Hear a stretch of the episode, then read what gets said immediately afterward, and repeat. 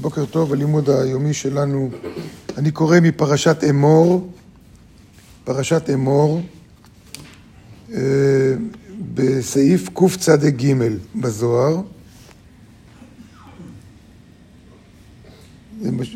וכד יתאר היי שופר, כשנתעורר השופר הזה, או כשבני אדם שבים מעוונותיהם, צריכים למשוך בקול שופר מלמטה, כך כותב הזוהר. וכל ההוא עולה למעלה, אז מתעורר שופר אחר עליון, שהוא בינה. ומתעוררים הרחמים. דיברנו על זה פעם, שאמרנו שהשופר פה לא, עושה, לא יכול לתקן את החטאים שלנו, אבל השופר פה מעורר את השופר למעלה, מעורר את בינה, את מקור הרחמים, וזה מה שמבלבל את השטן, והדין מסתלק. וצריכים להראות מעשה על ידי תקיעת שופר. כדי לעורר שופר אחר. זאת אומרת, הזוהר, הזוהר פה אומר לנו שאם אנחנו רוצים לעורר משהו בעולם העליון, לקבל משהו מהעולם העליון, צריכים לעורר אותו, צריכים להפעיל אותו. מפה למטה. להראות מעשה על תקיעת השופר, כדי לעורר שופר אחר שהוא בינה, או להוציא בשופר הזה שלמטה אלו הקולות. תקיעה, שברים, תרועה, תקיעה. להראות שכל אלו הקולות שלמעלה כלולים כולם בשופר העליון, שהם ג' קווין, ימין, שמאל, אמצע. וככה התעוררו לצאת. ואז הרב אשלג מסביר לנו מה הזוהר רוצה להגיד. בהמשך, בעמוד 70, סעיף קצ"ג, ביאור הדברים, בכל ראש השנה חוזר העולם לקדמותו כמו שהיה בזמן הבריאה. וביום ד' דמעשה בראשית, שאז נתמעטה המלכות.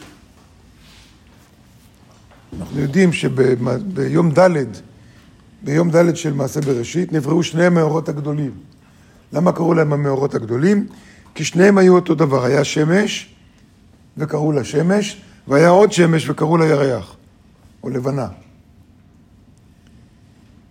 ואז שניהם אמרו, אין שני מלכים משמשים בכתר אחד, אחת התקנאה בשנייה, בעיקר הלבנה באה לבורא ואמרה לו, איך ידעו מי מאיר היום? אני או השמש? אמר לה הבורא, לכי ומעטי את עצמך. זה סיפור. אבל מאחורי הסיפור הזה קיים תהליך של בריאת העולם, שבו גם זעיר אנפין מיוצג על ידי השמש, על ידי אה, על ידי השמש, וגם מלכות מיוצג על ידי הלבנה, היו מחוברים לבינה. ולכן האור של זעיר אנפין והאור של בינה היה אותו דבר. היה אותו דבר. מה זה אומר? זה אומר שגם במלכות, גם במלכות, כמו זעיר אנפין, משכה אור ישר מבינה. אבל מלכות לא יכלה לעמוד בזה, כי המלכות והוא כותב כאן ככה, כי המלכות נקראת שנה. מה הוא רוצה להסביר לנו? המלכות נקראת שנה. שנה. וי"ב חודשי השנה הם סדרי התיקון שלה. מתחילתה עד גמר התיקון. זאת אומרת, הבורא נתן לנו שנה, מסגרת של שנה. אין מסגרת יותר גדולה משנה, באופן עקרוני. בשביל, בשביל תהליך התיקון.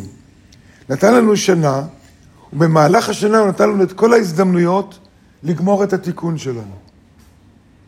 במהלך שנה, כל אחד ואחד מאיתנו יכול לגמור את התיקון שלו. אנחנו לא עושים את זה כמובן, ואם נשלמה השנה ולא גמרנו תיקונה, היא ניתנה לנו לתקנה בשנה אחרת, מקבלים עוד שנה. אם לא תיקנו אותה, מקבלים עוד שנה. לא תיקנו אותה, מקבלים עוד שנה. זה לא הולך עד אינסוף, בגלל חטא הדם הראשון. זה לא הולך עד אינסוף, אבל הוא אומר לנו בכל מקרה, ואנו צריכים להתחיל מראשיתה, מראשית השנה, כמו שהייתה ביום ד' דמעשה בראשית. זאת אומרת, ביום ד' דמעשה בראשית, אנחנו חוזרים מחדש, חוזרים מחדש לתיקון שלנו.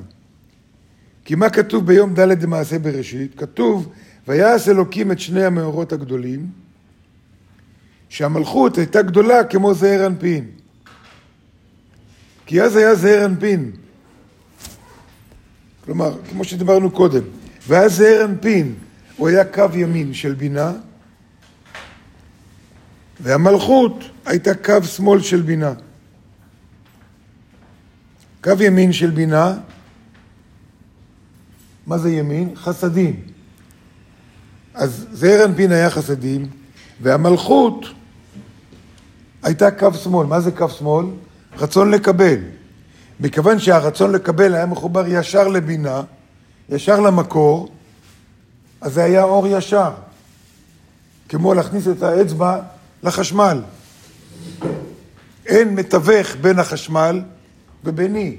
היום זה אחרת. כשאני שם, מחבר מנורה לחשמל, אז יש מתווך בין החשמל וביני, וזה המנורה, וככה אני מקבל מהחשמל את מה שאני רוצה, או שזה, או שזה מנורה, או שזה מכשיר חשמלי אחר.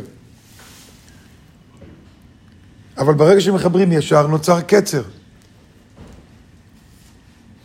אז היה זעיר אנפין מלפיש לקווים של בינה, והמלכות לקו שמאל של בינה. ואלו בית קווים דבינה היו נפרדים זה מזה.